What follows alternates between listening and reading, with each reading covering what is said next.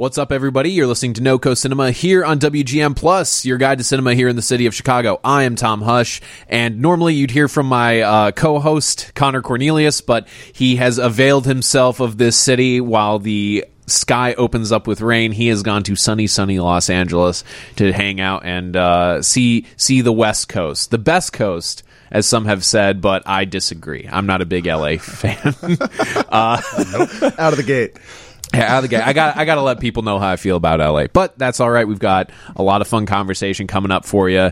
Um, again, this weekend has been uh, great. This past weekend, got to see the Music Box premiere of Holy Trinity. Awesome, awesome movie. Big, big ups to Molly Hewitt. They are a fantastic artist and filmmaker, and you need to be checking out Molly's stuff. You can follow them over at Glam Hag on Instagram. A lot of awesome performance art, a lot of awesome photography, things of that nature. So check it out. And then obviously look for screenings of Holy Trinity. Um, there's probably going to be some news coming out about more screenings. I, I can't imagine that Molly would stop at one, especially when they had a big room to play the uh, the premiere. Also, Metal Movie Nights was this weekend. Um, I mean, in the mouth of madness. What is there to what was there more to say about that movie? A fantastic late Carpenter and if you if you don't like it, then I don't like you. Sorry, man. That's Where'd just how it works. That? They showed that over at the Music Box. Great. Yeah, they did it uh, Friday night and Saturday night. So, uh, but for right now, I, I've got so much screening news to come up uh, to, to bring to you right now because luckily I've amassed three incredibly uh, fun and interesting people here in the Chicago film scene who have been working on screenings in the micro cinema scene and the kind of alternative cinema scene, uh, insofar as these are smaller spaces where you wouldn't traditionally go to see movies. These are places that are kind of tucked away but they are showing some really awesome stuff and uh, wanted to talk to him about that. So let's go around the table here. Let's start with uh, my good friend, pro- the first guest to ever be on this show. Jake Wiseman. Hey Tom, how's it going, man? Thanks for having me, man. Uh, tell everybody what w- who you are and what you do. I am a Rogers Park filmmaker. I write, direct, produce movies up in Rogers Park, and I am the assistant general manager of the new 400 theaters up there in Rogers, and a newly uh, co-programmer. Help I help run the 6740 microspace up there. So follow 6740 on Instagram and Facebook. Yeah, a fantastic space, literally right above the theater. Yeah, it's upstairs. It's awesome. And um, I've been to a few. I've been to a few screenings up there, both uh, both more private than others and and bigger ones. The private karaoke screening. Yeah. that was wow. Yeah, that was yeah. That any of us can remember. Oh my god, that is some things happened. But I, I, mean, I did I did get to see um, your film Clean Sheets up there. We showed that. Got to see. Um, oh my gosh, you were at Decaf Dawn. I was at Decaf Dawn as well with our good pal Nick Alonso. Yep, that was fun. great film. You um, hosted the. You moderated the Q and A. I did moderate of our very Q&A. first screening. Yeah, of, yeah, that and was, it's those screenings are co-hosted um, by John Davies and Cinema Obscura. Yes, that's what uh, I do. We do it monthly, uh, last Wednesday of the month at sixty seven forty. Great, and you've and you've got some stuff coming up that we'll we'll get we'll get into, but uh, another one of our first one of our earliest guests, uh, Nando Herrera. How's it going, man? From the fantastic Comfort Film program, and uh, Nando is also a spectacular photographer. Uh, follow Nando over at Analog Vignette. Uh, Nando, what's going on, man? Oh, not much. Just uh, enjoying this beautiful fall weather, you know that we have. but yeah, thank you so much for uh, having me, having us. Uh, Comfort Film. Uh, unfortunately, Raul can't be here because oh, Raul is enjoying the weather in Miami, just like Connor is enjoying the weather in LA. Yes, uh, he is doing a screening of Chicagoland Shorts mm-hmm. Volume Five. Is I believe it? so. Yeah, wow. Volume Five, which is uh, awesome and with full spectrum features, um, which is something that he's he's been involved with full spectrum for a while now. Yeah, yeah, he has some really cool programs. He has a really cool program coming up December third that you want to talk about him yes. Uh, to talk about with him. But um, yeah, thank you for having us, uh, Comfort Film and myself. Uh, yes, and uh, on the phone actually is uh, a new guest, someone who has not had the chance to be on this show, but I'm very excited to talk to. Uh, Paul Freitag Frey, or sorry, Paul Freitag-Fey is calling in from home. What's going on, Paul? Hey, hey, Tom. Thank you very much for, for having me. So, uh, yeah, I'm Paul Freitag Fay. I am the programmer for Released and Abandoned Lost Films of the Home Video Age uh, at uh, Logan Square's Historic Comfort Station. Yes, and um, I, are you also involved with Daily Grindhouse? Is that is that correct? I am. I am. I, I do some writing for uh, for Daily Grindhouse as well. Yeah. Spectacular. And now, since you're new to the program, new to the show, I want to get uh, everybody introduced to you a little bit. You know, you are a connoisseur of these kind of lost films, kind of uh, things that be considered um, obscure, maybe uh, grindhouse style stuff, and that's all going to come to play at Comfort Film uh, this October because we are going to see a, a bunch of films uh, for the kind of Halloween season. You know, I find it funny that uh, Halloween much like Christmas, just kind of happens for a full month. It's not just it's not just the week before. It's not even just two weeks before. It's literally the minute October comes, it's it's just Halloween season. Hell, I mean, it's the end of September right now, and I'm already I'm jonesing. I'm ready for it. So, Or if you're ministry, Halloween is every day. yes, oh my god, Uh, you know I. Al Jourgensen has been an important figure in my life. He comes up more often uh, than you would ever expect. Uh, as someone, I don't even listen to ministry all that much, and yeah, I talk about uh, Al Jourgensen on a on a nearly daily basis. Let's get ministry on the show. Come Dude, on, guys, I- let's do dude, it. Al, get in here with those with those dreads. Um, so, uh, Paul, tell us a little bit about some of the films that we're going to be seeing at Comfort Film. This is going to be starting uh, pretty much right away on Wednesday, October second, eight p.m., Hmm? and it's going to be every Wednesday. That's correct. Yeah. Uh, over at Comfort Film in Logan Square. So, uh, you're you're starting off with this film called Shakma from 1990. Is am I pronouncing that right, Paul? That that is that is as good a guess as any. No, it is definitely Shakma, and Shakma is a uh, a sight to behold. It is certainly the the greatest role playing game group versus baboon film uh, that I'm I'm aware of. Uh, it was made uh, made in 1990. Actually, got a decent theatrical release somehow. Um, but it's it's basically about a bunch of medical students that decide to play a role playing game in a uh, in a in a student building, and then a baboon gets loose and starts killing them. And Roddy McDowall is in it, and Christopher Atkins, uh, Amanda Wyss from the first Nightmare on Elm Street. It's uh, it, it's a bizarre film that uh, that could only exist in a certain time and place. Wow. So, so this is a role playing group that's just hanging out, doing their thing, and then they get set upon by a baboon. Yes. Wow. there's a baboon. There's medical treatments involved, uh, and basically the role playing group setup is they're communicating via walkie talkies, so they're going all around the uh, all around the building, uh, which leads to lots of opportunities for people to split up and uh, get murdered by a baboon. This is potentially the greatest thing I've ever heard. I, I, how do you how do you track down a film like this? I mean, do you when you start the process of I'm going to program this whole month over at Comfort Film? What is your starting point? Do you have these backlog of films that you're like, you know, this needs to get uh, shown in front of a large audience, or do you just you know start, start mining uh, the video store? How does how does the whole thing come together? Well, I, I've pre- it's pretty much the backlog where I've got like a pretty an infinite number of films I would love to show to people, uh, and then it's a matter of finding which films can we actually get the the rights to show, uh, which films would actually be a lot of fun to show in in an audience like this, and which films just do not necessarily have an audience uh, that that uh, that kind of needs to be expanded upon, needs to be appreciated. Shakma is interesting because I saw it in high school, like when it first came out, and then it just kind of disappeared for the longest time. Um, but it's recently it, it's actually been issued on on Blu-ray, and it's gotten a little bit more of a cult following, uh, and that's the case with all of the films that I'm, I'm going to be showing uh, uh, next month, where all of them have been re-released and kind of they're starting to be rediscovered by an audience after being basically uh, uh, basically abandoned to the VHS wilderness for uh, for years and years.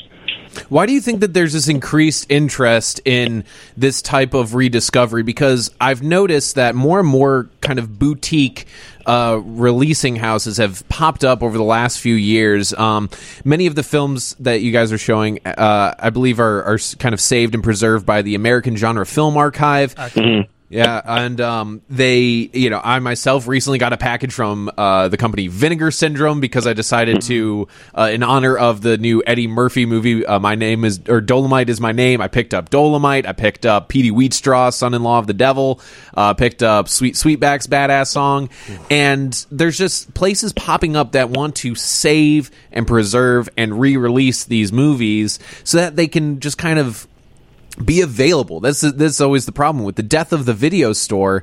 Many of these movies don't even have shelf space anymore. They've, as you mentioned, just been kind of relegated to VHS hell, where maybe some dedicated person who remembers a, a film like Shakma might, I don't know, get, find it or search it out. But now the general public can be like, oh wow, you know what? I want to see a movie about a bunch of kids getting attacked by a baboon. uh, so why why do you think this has become such a trend over the last few years? honestly, I think a lot of it is uh, just a lot of these movies are, are very much. Uh, they're they're created in a certain time and place, and often it's the '80s. Some of it's a little bit of kind of the '80s nostalgia, but the these films uh, were made and have have uh, something special about them because they're made with this this very sincere uh, viewpoint. They're made by people that genuinely want to these movies to be loved, and they are entertaining, uh, even if they're not necessarily as entertaining in these same ways that they were originally intended.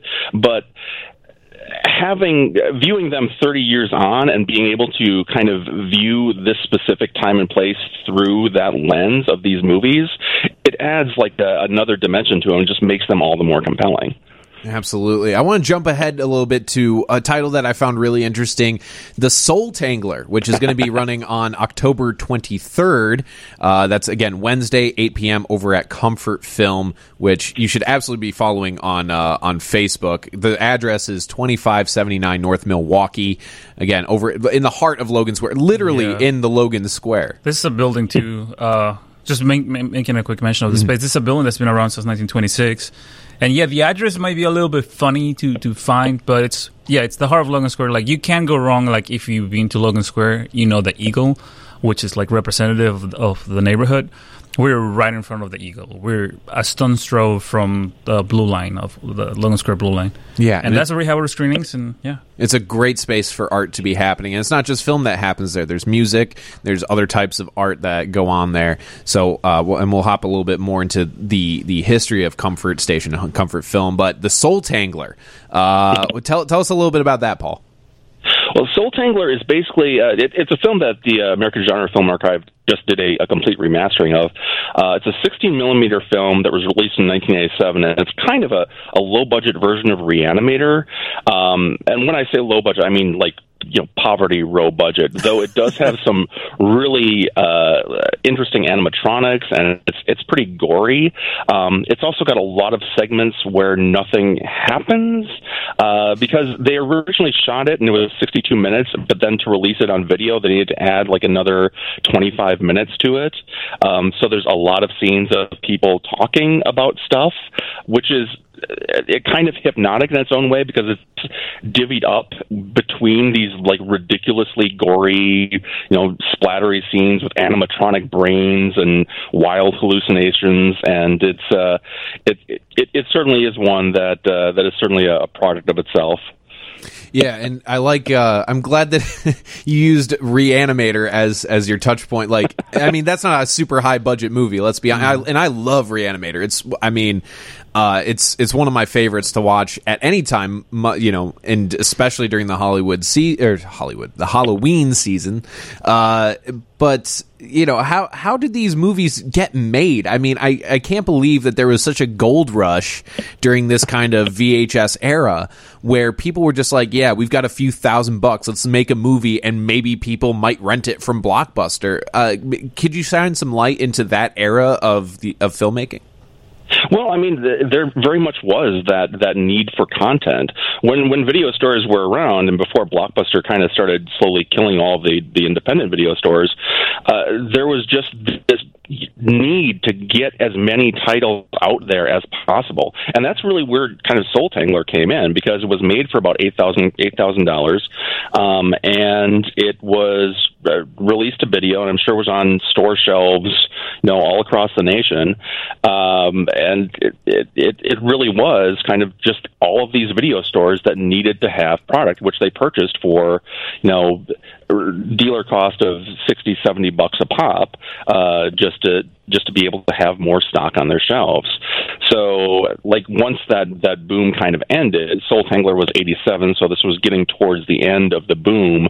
Um, that's kind of when these these low budget uh, low budget horror films really started to to fall by the wayside um, because you know, Blockbuster was setting in. They had their own thing going on, um, and the independent video stores just couldn't afford to to keep buying all these films just to to have stock.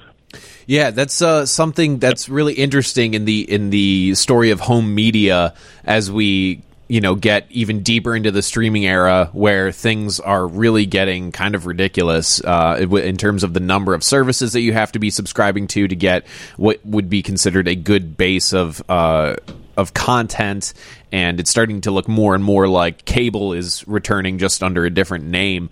But i really love the era where the independent video store was a a way forward for people as a, as a business. I'm gonna, I'm going to open it up to everybody here. I mean, Jake, when you went to the video store growing up, what what was your video place? Was it a Blockbuster, Hollywood Video? Oh well, I'm from Burlington, Vermont, so uh, no, we didn't do Blockbuster specifically because my mother is against their politics. Their politics. Oh, and that's how I grew up. So we didn't have Domino's growing up, and we didn't have uh, we didn't do Blockbuster because they supported Newt Gingrich.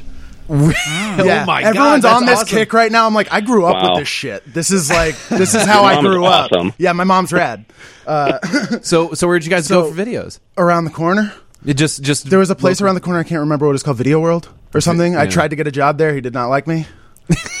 and then eventually there was this other place called Waterfront Video, which is uh, further away from my home. And uh, through whatever connections, I got a job there, and I ended up. That was my first job. Was at- working in the video store. working at the video store. And how much did that have an effect on your, you know, uh, development as a as a film fan? Oh my god. Everything. Yeah. Yeah, because uh, Waterfront was the cool store. That's the one that had all of the obscure everything. So as you're talking about these movies, I'm like, has he ever seen Marquee? That's all I want to know. Have you? I have, yes. Yes. Okay, I would love to show Marquee. That would be fabulous. like those are the kinds of movies um and all the way up to uh, you know more modern stuff like what's the the believer with ryan gosling like all of these movies um we got we our our store was separated by director and our store had crossroads and passion of the christ in the horror section so that's the kind of that was the store like we had a reputation um, I was nicer than this, but we had a reputation where somebody came up and was like, "Hey, where's Grease?" We'd be like, "Go look, it's over there. You can find it." That- Like, wow. look for a You- second, kind of a thing. So you were nicer, but you guys were like the snobby We video had, store. we absolutely had that reputation. That was not the store that I grew up going to, but that was the one that I worked at, and um, I'm pretty proud of that. And then when I moved to Chicago uh, recently, I worked at a Blockbuster, so I've done I've done the whole gamoo. Yeah, and I mean, I think that's funny that that is a little bit the the tale of uh, of the video store. It's not unlike the record store where it's like the people who work there know so much about everything and have seen it all. Like they will judge you and everything, but it's almost did, did almost seem like a, a rite of passage to be like if the video store clerk was like, "Hey."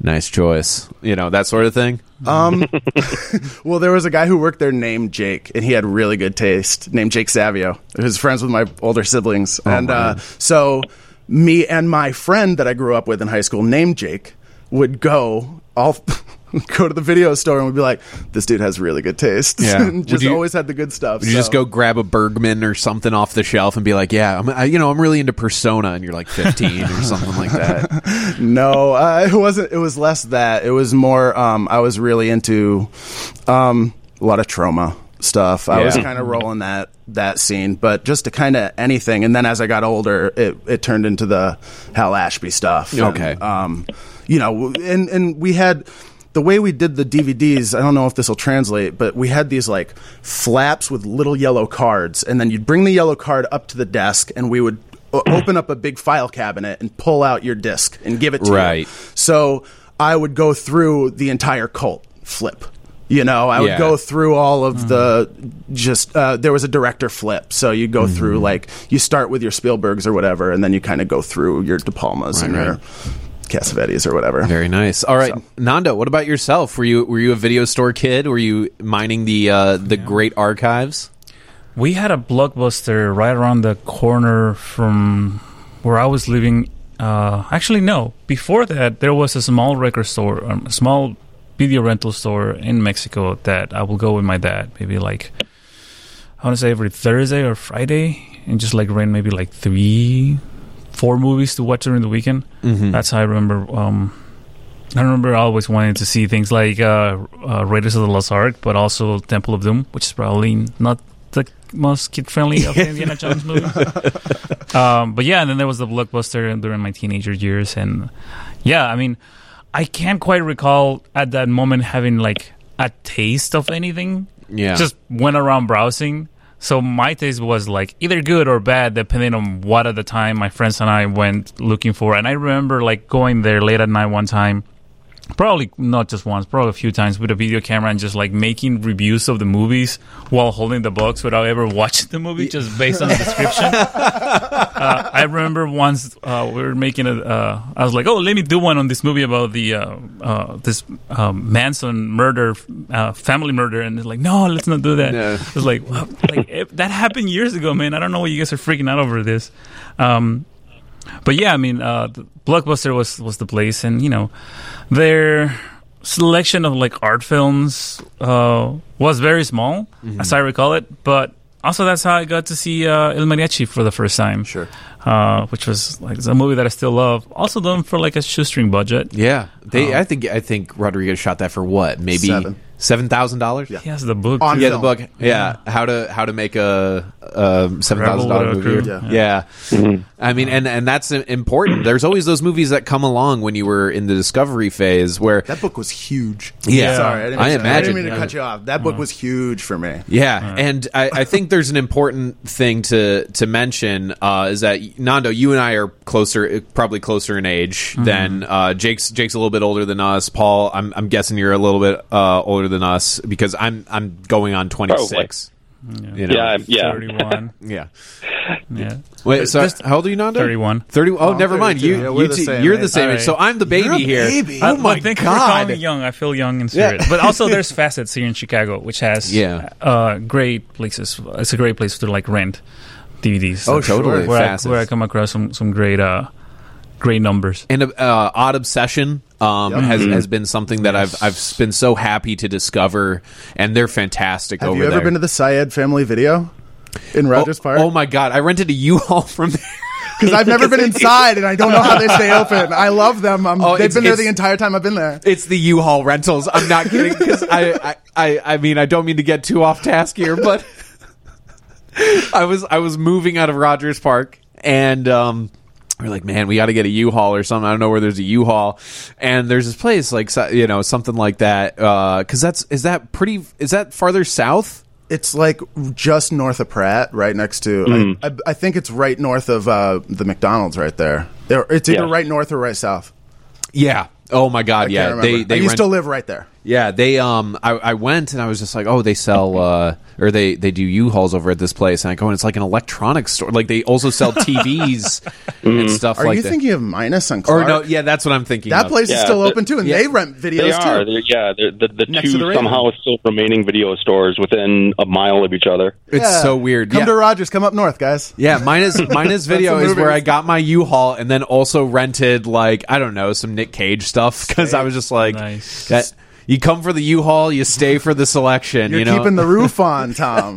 well, I'm happy to. you. I'm Yeah. happy to because in, in my in my uh, video watching life, you know, I I'm much younger than you guys. I just caught the tail end of VHS when it was really mm-hmm. kind of legit and everybody was just I mean the only thing I was watching was like Disney movies on VHS. I think my first two tapes that I ever had were The Lion King and Star Wars episode 1 which I watched religiously because that movie rules. That's Um, the main difference between our age and your age is that we were 12 Yeah. when that movie came out and you were really, really I was like 6 or 7. so that's I'm the like, difference between a really good movie and a really disappointing movie. Uh, But uh, I mean, I got the DVD stuff when it was it was just like uh, video rentals were still big, but we were getting into you know better quality. Everything was pretty much mainstream. You weren't going to get a lot of weird stuff on DVD, uh, which resulted in me. I, I was I was one of the kids that I would rent the same movie over and over and over and over again. There was actually like a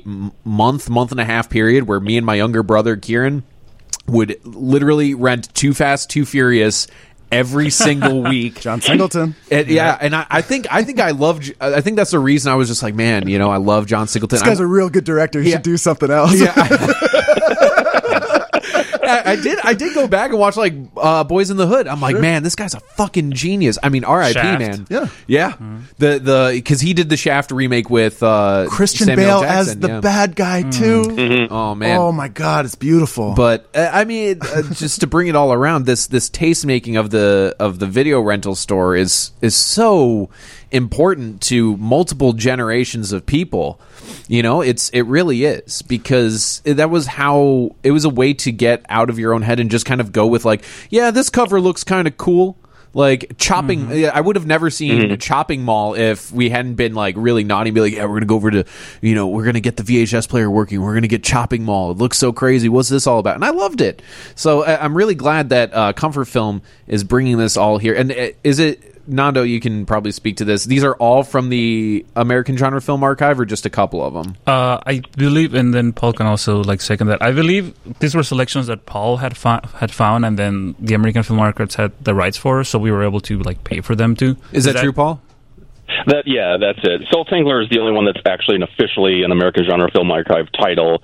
Um, but the others are also the American Genre Film Archive has uh, rights to a lot of a lot of interesting stuff. So they're they're kind of the people to go through. And it's also a really cool blog and like place to find like titles. I remember when Raul was tracking down some other stuff. Uh, he was that's where he was going to try to find like who had the rights or if someone else had shown it, where they had been tracking the rights.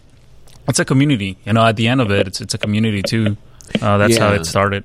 And now, uh, how how involved are are they involved at all with like Alamo Draft House and those guys, or at all? I don't know uh, because I feel like that's how I originally heard about them. I was at an Alamo. I was at Alamo Draft House in Austin, and I, I was the only time I've ever been to Austin. Uh, my girlfriend was there for a psychology conference, and she's like, "Hey, I got to go do actual work. You just r- do whatever. I'll I'll see you at six. Like, so I remember when you went on that trip. yeah, uh, yeah.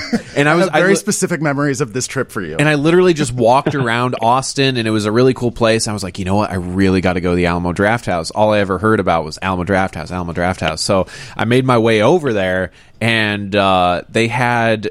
I, I saw. The, I remember seeing distinctly the logo for the American Genre Film Archive, and I was like, "What is this? Like, this sounds really cool." And I started learning more about it. Thick, like Art Deco, like Yeah, yeah. and I love it, and it, it's very representative of the movies they had. And I was, they had some titles in the draft house, you know, and I was like, wow, what the hell is all of this? So it's it's really it's really uh, heartening to know that there's uh, a, a an organization of people out there, and people like yourself, Paul, who are are mining the uh, great g- genre cinematic past of, of these United States because. Um, I mean, who doesn't want to watch Blood Lake? You know, let's let's be real here. Well, Uh, you, you haven't seen Blood Lake, so I grant no promises on that one. There's also Alien. Alien Zone is the 16 or A- Alien Zone or House of the Dead. I, I, House of the Dead is a more accurate title because it does not actually contain aliens, but it was released under the title Alien Zone for reasons unknown to anyone. that, that must have been really weird for everybody who went to go see it. They'd be like, "Wow, this is definitely not not what I've expected." I can think of two things wrong with this title. But uh, so I'll, I'll give you I'll give a rundown here of all the all the Halloween screenings coming up. Um, so October second, as we mentioned, Sha- Shakama, uh, Blood Lake on the 9th. Uh, on October 16th, House of the Dead, aka Alien Zone, and uh, the 23rd, The Soul Tangler. Um, all of this uh, expertly curated. Uh, and and Paul, I really I really can't thank you enough for joining us. We really appreciate it, man. Thank you very much for having me. All right, we'll see. We'll see you out there, Paul. Uh, it's it's going to be a great time. That's every Wednesday, uh, starting in October, 8 p.m. over at Comfort Film. Uh, the Comfort Station is located at 2579 North Milwaukee. But the best way to uh, to see it is uh, just look for the the big eagle. Um, in the center of Logan Square, it's it's iconic, and it's just it's it looks like a house. It just kind of looks like a, a house. It's a little house. It's, it's a very um, um, cozy place. Not very warm during the No. winter months, but yeah, very cozy. And I should, I should also point out the fact that um, Paul does this throughout the month of October, but he's with us uh, the last Wednesday of each month. He he does this thing called Release and Abandon, and he's been doing it. Is it like three, four years, Paul? I think yeah, I think four years. I think this is my fourth year. Yeah, and he brings like movies from his collection. Again, like you know, he's this amazing guy that knows that has this great collection, this great knowledge of all these films, and he's brought he's brought films all throughout the summer. So like this is his whole month, and then you're still gonna do one more in November, uh, I believe, Paul. Yeah, there's one in uh, one in November, and I think there's one in December because I know one night I don't have it in front of me. Uh, we're doing. Um, I woke up early the day I died, which has never had any release at all in the U.S. and it's uh, based on a screenplay by Ed Wood, uh, and it stars uh, uh, stars Billy Zane and has no dialogue, and it is amazing. What year is that? 1997, 98. Post Phantom. and- Yeah, Well, and and that, that you know? that's also like Titanic era because Titanic It- it was is, 90, oh is. my You would have- god You would have done this like right after Titanic. he took his Titanic money and made this film. Oh, you guys m- missed the Beaver trilogy. The Beaver Oh, trilogy I was love the Beaver trilogy. yeah, it was amazing. Oh, Uh, yeah. that's oh my god That's Yeah. fun. well, we'll Paul we'll have to have you back on to talk I have a genre Beaver film trilogy again man. reference in my first I love movie. that. It's Nice. really hidden. all right uh, I'll well- see you Wednesday, Paul. All right. Thanks. See you, Nando. See you, everybody. all right bye bye okay so uh, we'll we'll continue on here thanks again to Paul F- What a lovely Fey. gentleman. I know the guy the guy knows I, and he and I have had the opportunity to meet before uh, in person at Comfort Film um, he, he's an amazing guy and you want to check him out I got to Uh, get my ass over there. I yeah. get my ass over to Logan. All right, let's continue on here. Let's let's jump a little bit into um, the the history of Comfort uh, Station because I want people to know just a, just a little bit about how what the this the significance of the structure itself. So th- there used to be a Chicago what, trolley trolley car system Yes. in in place instead bef- way before the L, way before um, that the robust train system that we used to have. And Comfort Station was literally quite that. It was a place where people could sit and wait for the trolley or hang out, take a break from from the commute. Yes. So when when that that was the uh, established uh, the the driving uh, um, public system transportation, the public transportation for Chicago was the trolley system. Uh, the way the comfort station is built, uh, the the structure with the facade, there were several dozens of buildings all throughout the city, uh, which were stops. They basically were like the stops between the neighborhoods, and um, there were dozens of buildings all over the city that looked like that. Uh, at some point, when the city started going through its change, it started becoming more urbanized, and it was no longer like the small like towns and communities that compose a city. It, it started to look like a city, like a unified city. All these buildings begin to tore down. And right now, there's only two buildings standing in, in the Chicagoland area. That one, and then there's one in Oak Park. But the one in Oak Park is boarded up. And this one, which was like right in the center of Logan Square, uh, had been used as a storage facility for, uh, I don't know, quite a few decades. And then, yeah, in 2000, I want to say 2011, the, uh, the community had this idea of like, well, maybe it should, um, have a, a, purpose as a staple in the community. So it became, uh, it first started as an art gallery. And what was really curious was that the first artist uh, was Jordan Martins, and then he's, he started bringing people in for with music to see his show on Thursdays. And you know, now we're what almost uh, nine years later. Jordan is now the artistic director and has been the artistic director Wow. of the Comfort Station. Uh, and thanks to him playing music on Thursdays to bring people in, we now have uh, Comfort music on every Thursday. That's also been going on for like nine years. And the film series, which is now there for eight years. And and something worth mentioning is that this is all totally free. Yes, Um, uh, our programming is free of cost. Uh, all of our programming is uh, run by volunteers like Raul and myself, and also with the assistance of other people, as is uh, Emily uh, and Matt, who are also part of Comfort Film and have been for the last uh, three years, two years. So yeah, everything that we do in there is just like base of a of a community of people who want to. Provide a space who want to create who want to showcase uh, other people's work and then you know once once i think it's once you have been welcome into that that space you have the need of like i, I, I can do this for other people give Right. it back Yeah, totally. And and you know, it has paid off incredibly because uh, for anybody who reads Newcity, you guys have made the three-peat, three years of being on Newcity's 50 film people. I mean, that's that's massive, Nando. And and, and honestly, you and Raul and the whole Comfort Film team deserve it. Um, I, I cannot e- express the importance of having these free community events where people can come together and and just engage in something, you know, whether it's film, whether it's music, whether it's other types of art. It's an incredible thing to have right in the center of Logan Square, which is a neighborhood that has changed quite a bit over the last you know decade or so. Um, you know, there it's a it's changed so much, and people you know have come into the community, have left the community, and there's it's undergoing a lot of things. And I feel like Comfort Film is a way for people to say, "Hey, let's be part of Logan Square. Let's engage in something that's." You know already here and something that is representative of this community. Um, do you get- do you guys feel that sort of community response? Are people showing up, showing out for this? Yeah, definitely. I mean, there's programs that, that are specifically created with, with the purpose of showcasing what the community in Chicago in general has. Um, like it's great when we're able to have programs that, that like uh, cater to a specific community or like specific genre or like general loving uh, audience. But yeah, in general, like the programming of the comfort station has has gone way out to like you know to cater to the, the entire community. Uh, just the, this month of September, we had the uh, uh, what's called the Power Project, which is created by uh, a group of artists of color who are all in Chicago.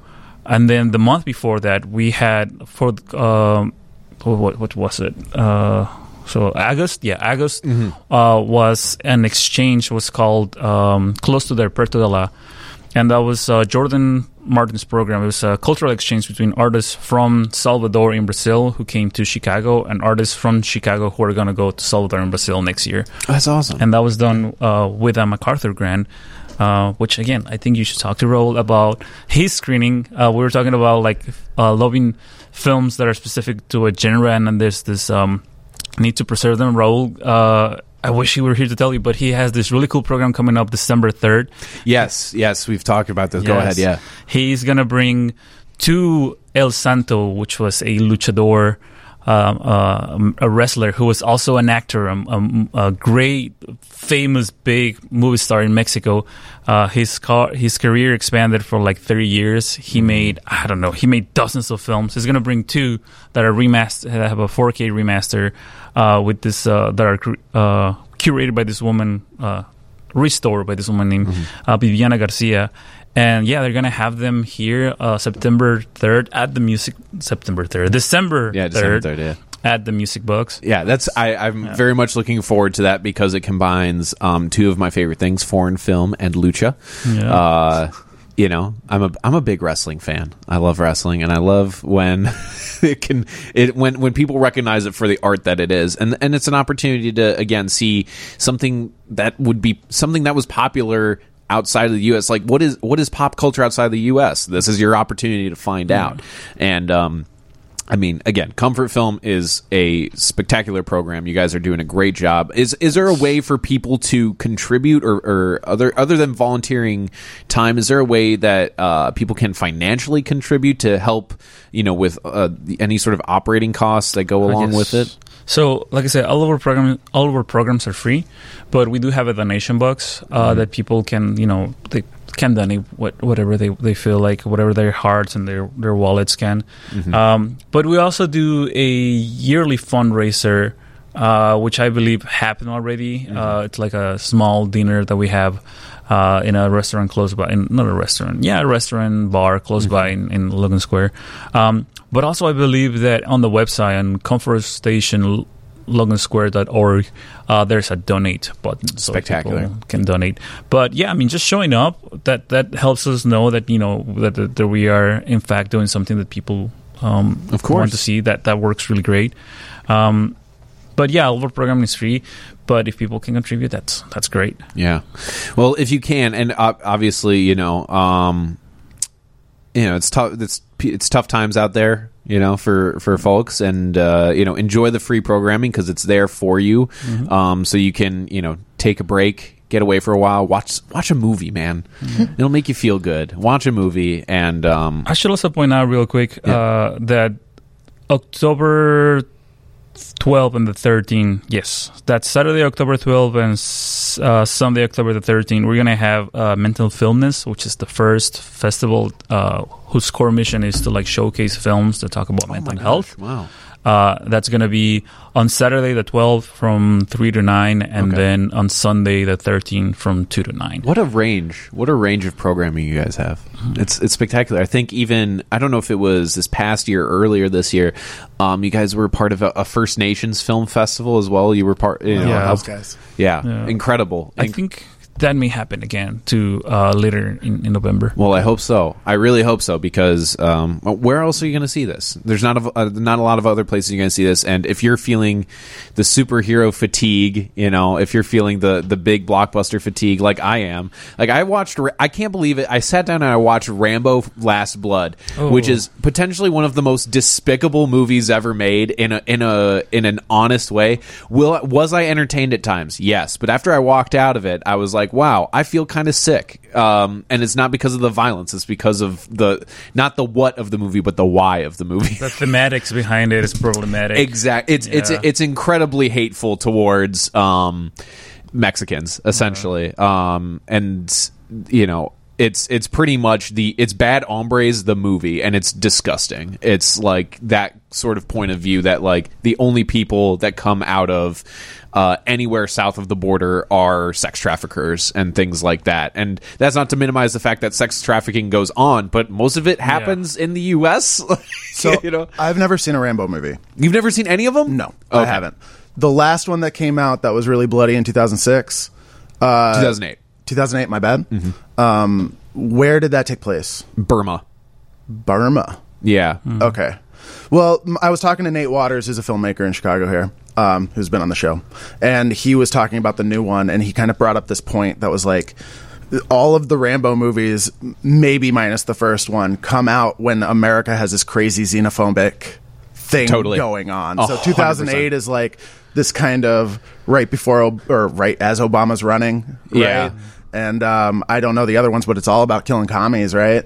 Well, I mean, the first one, the first one is a legitimately great movie. First Blood is a legitimately great movie about uh, the angst of of Vietnam veterans and also and uh, post traumatic stress and It also comes from a real place. comes from a real place. It's based on a novel. It's based on the novel called First Blood, which deals with the way that vets were treated coming back to the states and um, kind of like the overreach of law enforcement. Because essentially, the setup is Rambo's uh, more or less a, he's a veteran and he's just kind of drifting. He's trying to he's trying to find uh, one of the people that he served with, and they passed away from cancer due to um, like uh, Agent Orange and, and napalm and stuff like that, which many people did.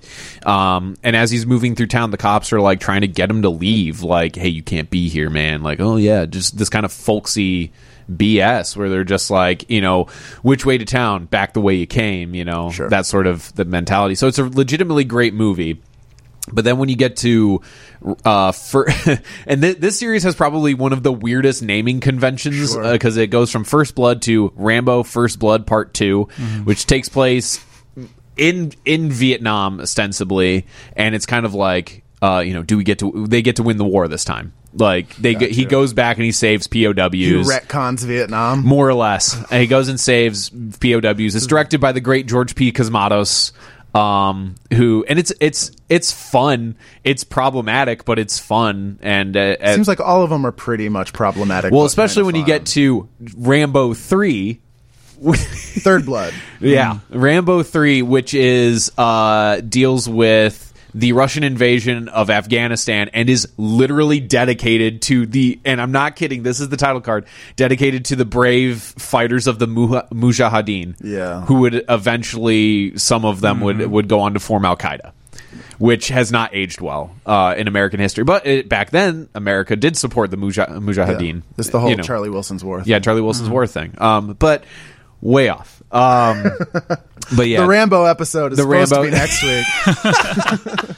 I did think out of all, uh, you know, we can shit on it. That's fine. Uh, Rambo: Last Blood is one of the best titles of the year. Just, I'm so Oh, yeah. when they announced, it, I was like, brilliant. I hope it's done. Uh, it's not doing very well at my theater. No. It's doing a, you know, It's- well, it's but when bad. Tom came, he came to my theater uh, at the new 400, and it was an event apparently because everyone was talking about how Tom came to see Rambo. oh my god! so That's everyone just- was very, very happy to see Tom. I know it was great. I had a great time. Uh, it's uh, outside of the movie. Uh, the movie was not good. But uh, speaking of the 400, let's talk about 6740 micro. So this is this is new. This is something that you've been working on for a really long time. Uh, it's it's been talked slow about. burn. I mean, setting up a micro cinema as, It's as no easy task. Right? exactly. I mean, All the power to you. Well, Yeah. thanks. That's yeah, great. no, it's it's Yeah. hard because it's a, it's not a um, like a less of a community thing. It is a community thing, but it, we're a for profit business. You Right. know what I mean? Like, Yeah. so we're trying. It's a different.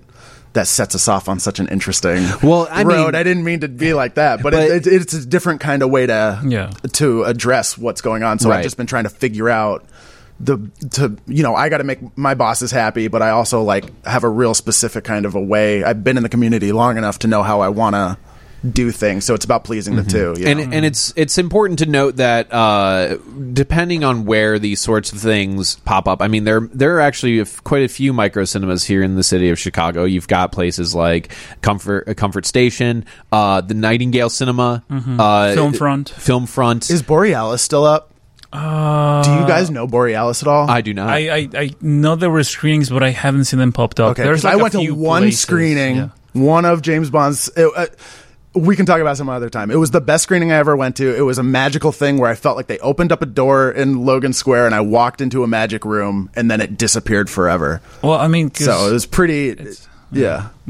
Well, yeah, it's it's it's uh yeah he's he's a really cool guy. He knows he knows his stuff, and I mean he was the one that prepared another space, um, Chicago filmmakers, which Right, of course. it's like up up there. right. Um, Well, and and the thing is, is that it pops up in different communities, and each one is slightly different, and and um and in catering to who is around them and everything like that. And obviously, not every mic, you know, it's great if you can operate non for profit. I think that's always um a great goal because it does open things up to you, like receiving grant money to do Right. what you want to do, and also um it frees you from certain constraints of of capital and that sort of thing. But at the same time, in the case of micro, where you're situated and the deal that you were able to carve out is it, it, it is what it is. You know, you you can't be expected to suddenly make um, the owner of a of a building just be like, yeah, sure, you can operate a Do a whatever you want. do whatever you want, operate a totally non for profit thing. Let's not make any money. To be fair, it's very, very close to do whatever you want. I got to give uh, Tony and Hillary credit that Yeah. it is about as close to do whatever you want as a business can allow. And Sure. they're letting me experiment Nice. and do a long con kind of a thing where it's like, we're trying to rent out the space. I think it's a really reasonable space to rent. We have um, a projector. It's it's like the old uh, Chicago filmmakers. Um, I used to work there uh, before they moved into the firehouse. I worked at Chicago filmmakers for a while um, on Clark Street. And what I loved about that space was that it was this upstairs event space that's half a screening area, but half you can set up. I used to do art projects, and we had a band there, and kind of similar to to Comfort, where uh, you can. You can have a party there. It's not just like going to a movie theater. You sit down, you eat your popcorn, you get up, you leave. Uh, which I've had screenings at movie theaters that felt like that, where I'm like, "Let's. Why aren't we partying, guys?" And it's like because you leave after a movie.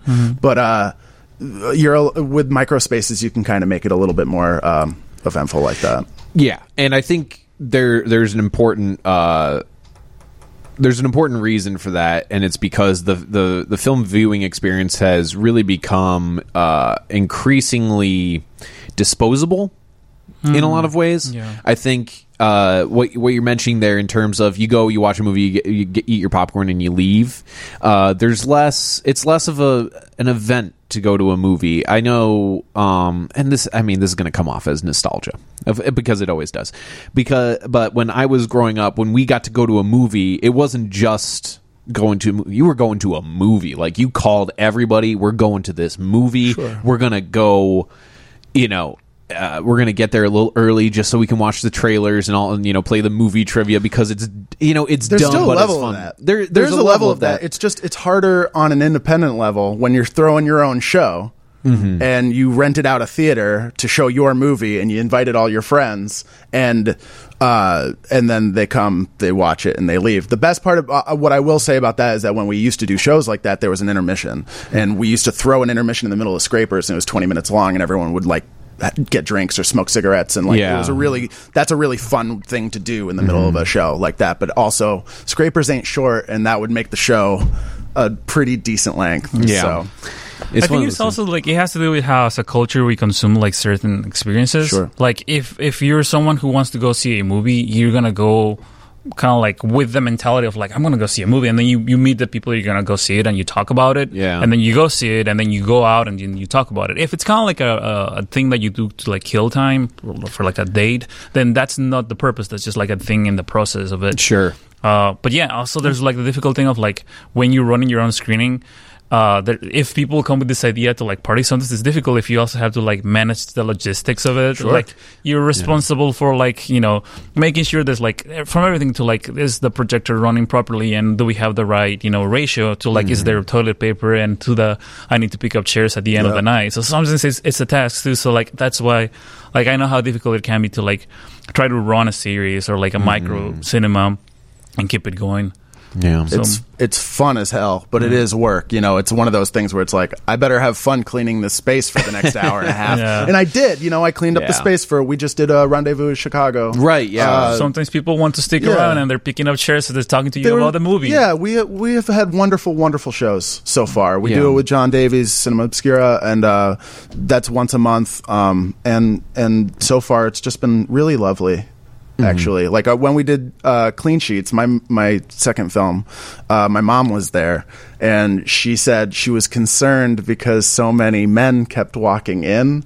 Uh, and she thought it was going to be this loud, boisterous kind of a show, and she's like, "Everyone was so quiet. oh yeah, we Everyone were was so sweet and quiet." we were very quiet. We were just like totally consuming That was my uh, birthday party. Yeah, and it was it was great. And uh, I want to mention, um, make sure to mention, um, you've been submitting clean sheets to festivals. Mm-hmm. It has appeared in a festival recently, correct? Uh, or, or has yet to appear? it wasn't screened, but it won an award. okay, and it won an award for Thank best you. cast. Yeah, best Nice. cast. I'm really proud of that. I forgot what was what is your character's name? Greasy Dubois. Greasy Dubois. nice. Boy, do I love Greasy Dubois! But that entire that entire cast is incredible, and I actually just saw joy. I just saw Dakota in a movie. Dakota's on Netflix. Dakota's on Netflix. Yeah, watch Uh, Love Shot, guys. It's what's Dakota's last name again? Dakota Loesch. Dakota he Loesch, is a superstar. I can't say enough about him. Like, if we start talking about clean sheets, I can talk about that shit for six hours. I can talk about it forever. But Dakota is killing it out there,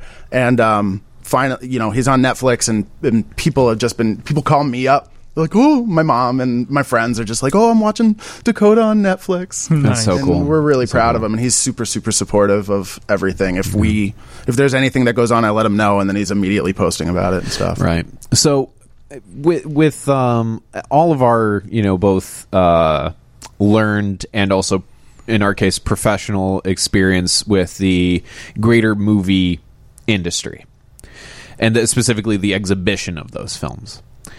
Is the the world of the micro cinema is this the way forward to get people out to go watch movies again? And the reason I say that is because top of the show I did mention that we're getting into the deep into the streaming era and the reasons to leave the house to go see a movie are really starting to get like thin.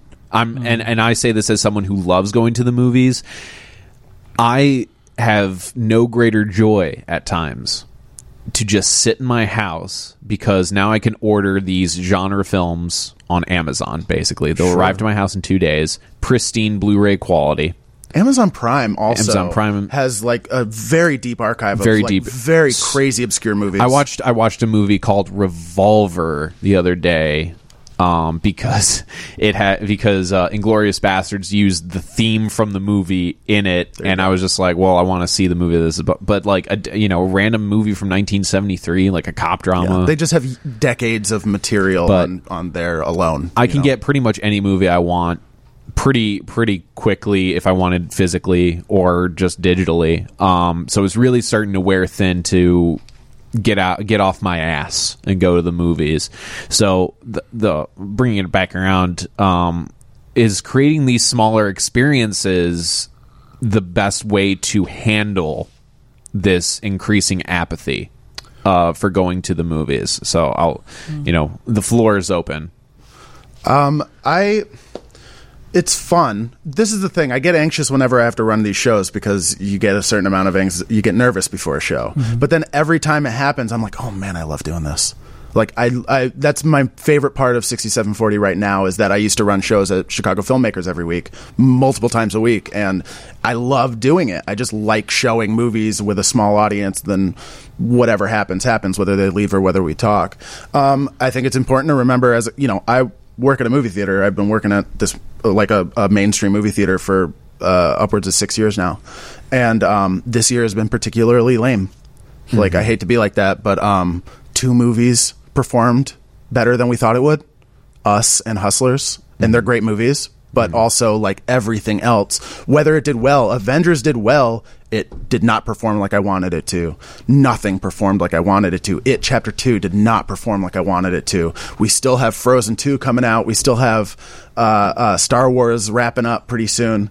Um, I think it's hard. We need to once we get through, we're ending a bunch of stories. I think once we get through to the next section, it might be more fun to go back to the movies, like uh, mainstream theater. I know that's not the point of what we're talking about, uh, but that's just something. It's kind of in the context of what is happening. Sure. That being said, uh, independent shows are fun because they're usually your buddies. And, and and it's fun to be like you get people all over Logan Square. I get people all over Rogers Park, and I've been doing these shows uh, in Rogers Park for a half a year now, and the the audience is almost never the same. So it's very it's a lot of fun and interesting, but it's one of those things where um, you have to really want to see it.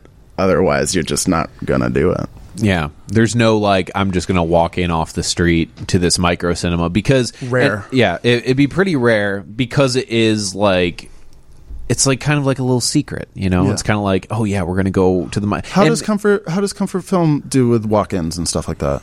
Um, it's funny because we have people we have people that walk in. Again, the space is only open for a few hours during specific days. So it's funny when we have people walk in. It's like, oh, I've been here. I've been living here in this neighborhood for like a year, or like I just moved in. and Didn't know this place was open. Right. So it's funny. We we we do okay with walk-ins.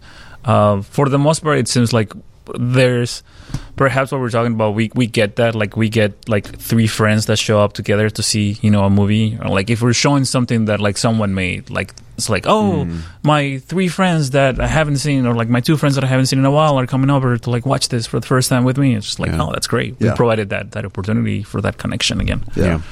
Um, I mean, and it's it's a great thing because then people can feel like they have a cult. You know, as as as you know, the the internet is kind of like where subculture has gone to live now. It doesn't really live in a real world anymore.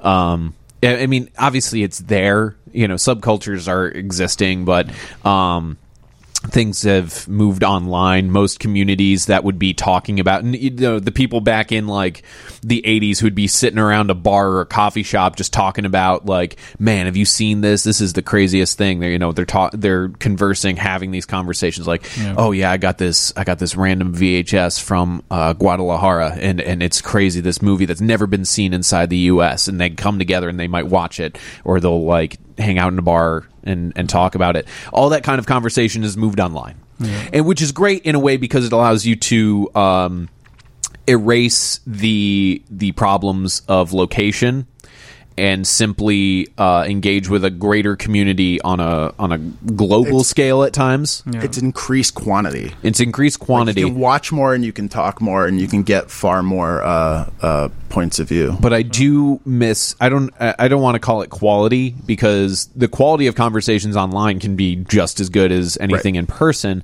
But I do like the idea of physically going to a space and physically looking at people and having the conversations because I, I would say my quality of conversations about film uh, increases when I'm with someone and we've just sat down and watched it together in real time. And I know that we've had a similar experience you know similar experience uh, outside of whatever is going on inside our heads when we watch a thing. Sure. It's like, like clean it- sheets was great. I loved sitting down and watching you. clean sheets and there was there was so much to I mean, I think I think I had to pretty much jet right after, Sure. but what I wouldn't have given to be able to sit and just talk about clean sheets and how I felt about it and how other people felt about it. Oh, hopefully, I'm sure there'll be time in the future to do that. Yeah. Also, like to kind of address your question, which is it was like two. I I think about it as like two separate parts of like you know are this uh like the going out to see a movie and are this micro cinemas like the the answer.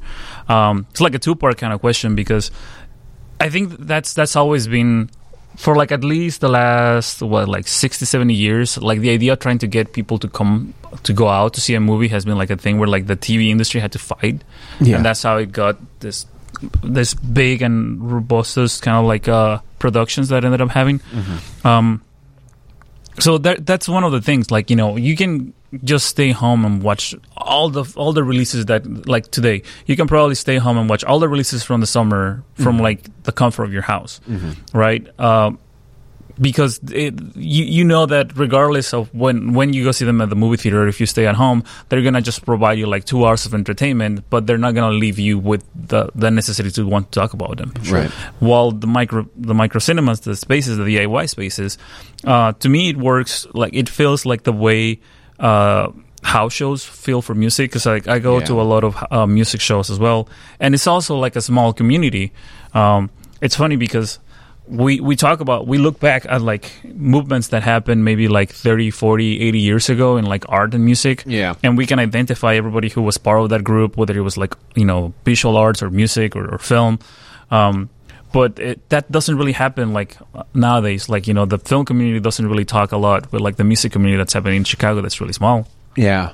I Yeah. wonder about that though because I, I think about that a lot and I wonder if it's more of a a 2020 thing. If it's more of a when we're old and we think about Chicago in 2019 I'm going to think about uh, pretty much the people that you have on this show you Yeah, know what I well, mean? and that's- that's, and, and, and Chicago's funny because we all Yeah. know the Chicago thing of Mm-hmm. like we are a beautiful archipelago. We are a bunch of islands that are in the same area that we we jump around to sometimes, but we pretty much we do our thing, you know. Yeah, and there, uh, there's a certain amount still. Well, even though the city is, and I mean, we, uh, we I mean, we could go into uh, issues of, of segregation as well, which I f- firmly believe is still happening. But um, even as the city is more coherently Chicago, I mean, I, I really like when we were talking about the history of of Comfort Station was, um, it was really like a, a series of smaller towns, really that just happened to be formally incorporated as a city, but um, over the last you know let's say 50 years um, it's just gotten increasingly more chicago is one place. But um, i think rooted into the dna of anybody who spends any significant amount of time here whether they grow up here or whether they're a transplant they they wind up here and they just stay um, or in my case like i'm from you know i kind of always had kind of one foot in the door because uh, my my mom grew up here but i i was raised in the suburbs but you know that sort of thing. But it's it's in, it becomes ingrained in the dna that when you tell someone where you live in chicago it communicates a certain attitude and it's become more minute as as people are more more freely move about the city and the city has become slightly more homogenized. But still like when someone says hey i'm from rogers park i know what you're probably like or, or what kind of person you are and it's it's never negative honestly No, I'm Rogers trying- is like really special because we really, I feel like we try and keep that shit. Like It- it really, really hard, is. really try and keep the, the Rogers Hey, Park. I, I uh, wanted to ask Nando, have you have you ever s- spent any significant time in Rogers Park? Yeah, Like- was- Yeah, we were talking about that. We Yeah. were talking about it. Like I lived there for like a year and a half ish at some point. It's I a was little south of Devon, Winthrop, Oh, a little south of Devon. Oh yeah. my god, it's a place, man. Like it's We love each other. It's a beautiful, beautiful thing, but it's so specific. It's, It's, it's yeah. funny. and the same for Logan Square as Yep. well. I've, Um, yeah, I've stayed on the north side for the most part, but I stayed on like the uh, the working rough parts of the north side, Yeah. like between Hermosa and Humboldt Park. Yeah, which I yeah. love. I'm in Humboldt the Park right further now. out in the city you go.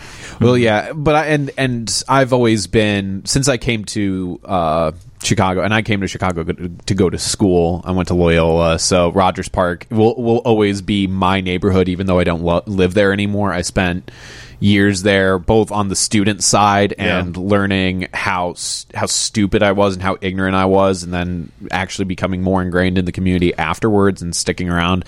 But um, like I've always been, if someone were to ask me like, "What's your Chicago experience?" It's just Lake. like I, I mean, I live literally Yeah. right by um, Montrose Beach now. I'm always north side and lake, like you know, right right there. Um, and that says a, it says a certain thing. Like people would be like, "Yeah, you're." you're a white man in your 20s you probably are sticking on the red line next to the lake aren't you buddy like and i get that i understand that you know i i can understand why someone would hold that opinion but um you know this this idea that the different neighborhoods have uh, a different attitude and want to engage in their culture in different ways is really awesome. I really, really love it. In Rogers Park, the micro cinema in Rogers Park should be different from a micro cinema in Logan Square because everybody's got something different to say. Yeah. And different mm-hmm. filmmakers are existing in different spaces. Well, I always wanted there to be a. You guys got the blue line, I got the red line, mm-hmm. or we got the. You know what I mean? Like I always like. But who's the idea got of the a- purple line? You know, that's Film- my yeah, question. Filmfront has the pink line, so Yeah. which they're yeah. they're all over the place. So uh, I But guess we can all share every line. Yeah, it's all I mean, Chicago. yeah. It that, you know what I mean? And But, like, hopefully, it's it's an idea of like building a community. Yeah, You know, but that's what we were talking about. It's a pain in the ass to to get from Rogers Park to Logan Square. We do Yeah. it, you can, but like you can do it, but it's a But it's a pain in the ass. It's Like fucking anyone knows awful. that this guy, this poor guy, has to go to Pilsen from the Loop, and then what? Go back to Edgewater. yeah, that's what I'm. That's gonna be my day. He's gonna be today. all day. Jesus, For- man. for- It's all day. Like, one day I'm gonna go, but I'm meeting with friends. You know, I'm gonna go do my photography thing with some friends. And $75 list. Music, yeah. Well, there's there's uh you know there's oh my god. I mean, how someone needs to. I wish the CTA would lighten up on their restrictions on filming because someone needs to capture like the life of a commute in Chicago. Oh God. And I don't even have to. I Ain't nobody need to film that. Just go on the train. and Just but it's, watch. it's for a while. fascinating to me because like I've have you ever had that? It, it's almost like New York sometimes. And I mean, New York is obviously its own specific uh, uh, commuting Subway, hell. yeah. Yeah. But you know, uh, but e- even in Chicago, this like the story of a day while commuting, if you're trying to go from neighborhood to neighborhood, is just ridiculous. Yeah. it's absurd. um, I got I've stuck on the that. train today uh, coming from Loyola, and there were six 18 year old Loyola freshmen getting to know each other on the train. And it was like a, a drill bit boring into my temple. and it, I felt bad because I had to keep telling myself, like, this is what they need to do. They're 18. They're learning. This is what you do. You start sharing, throwing this like pedantic bullshit across the train with each other. And, you know, you were at the top of your heap and now you're at the bottom of your heap. And I was just listening to it as long as I could. And then I ended up actually moving to the other side of the train. Yeah. So- those damn kids. All right, uh, let's let's wrap it on up here. Uh, Don't end the segment. well, the thing is, is that you guys are are, are all going to come back. Sure. I mean, well, for can I say just one more thing? throw it in there? Do it. Um, uh, so what we were talking about before with community versus the internet and stuff like that, social media, I find it's like um, plugging into the matrix in a sense, like Reddit, right? It just goes straight from your brain to online to share with everybody. The mm-hmm. beautiful thing about a microspace or any kind of public anything is that you have a fucking mouth between you and the other person that you're talking to. You have to edit whatever it is going on in your brain before you actually share it with another human being because it actually means something as Yeah. opposed to something like Reddit where it's like every idea I have is fucking brilliant. It, it doesn't matter if it's like a slight at you or if it's uh, something Yeah. I'm, I'm boosting you. Um, but it, it, that's why it helps community for me is because like it's just it's a different kind of a movie to watch and it's a different way to watch a movie and I appreciate the whole situation. Like the re- watching a Ready Freddy film. At the microspace Oh is God, like so much just fun. mind blowing shit. It's for so me. much more Dustin's fun. wonderful. And Dustin it's just, is an it's a absolute G. The, what's the name of his feature? What was it called? Oh my god! I'm so In a sorry. Moment, in a moment is such a good Moment, movie. yeah. It- everyone should watch in a moment. But it's just like I never would have seen it anywhere else. And also, if you find that shit on Amazon or something, I don't know if it will have the same impact as like Yeah, sitting down and watching that shit on a big screen. It's well, and great. especially when you guys showed uh, in a, I, you guys showed in a moment. Correct? Yeah, we did. Yeah, you showed it in a moment, but it, it, I believe it was also preceded by a bunch of shorts that they did. yeah, he's a riot. Dude, it's it's crazy, and I love that His shorts because are, are outrageous. it's it's a full ex, it's a full experience, and Comfort Film has the same thing. It's a full experience. I believe. Uh, I, at the first time I went to Comfort Film, we went and saw um, Project Nightmare, which is uh, both the worst movie I've ever seen and the best movie I've ever seen. Like, and you, I, I wouldn't have even given it the time of day. That was that was a Paul movie too, right? Yeah, I want to say because that's when I met Paul. Bringing it back. He, yeah, it brought it back. Uh, you, was that when the you won tickets to? No, that's when Connor won tickets Oh, to John that- Carpenter, and I couldn't go. I was so upset. Yeah, that John Carpenter show was sweet. I was fucking. I was Everyone so went to that pissed show. off. Oh my god! He's just like uh, Connor. Like I mean, you that guys was were Thalia so, Hall, right? Something like that. Uh, Yeah. my the, friend the saw. Aragon. The Aragon. oh, was the theater. Aragon? Yeah. Yeah. Oh, my bad. Oh my god! How pissed off was I? I could have seen John Carpenter. John fucking Carpenter. Ah, God damn it! I was so pissed off, and I can't remember. wh- I think I might have been working at the theater too. I was just Uh, like, there's "Oh, a I can't good go see chance. Carpenter because it's Saturday night. I gotta, I gotta clean up That sounds about people's right. fucking weave off the ground because that was something that happened so often. I'm just like, those are expensive, man. You paid a lot of money for that. But yeah, shorts programs are great. Short They're programs awesome. are great because they, they they built a lot of the community.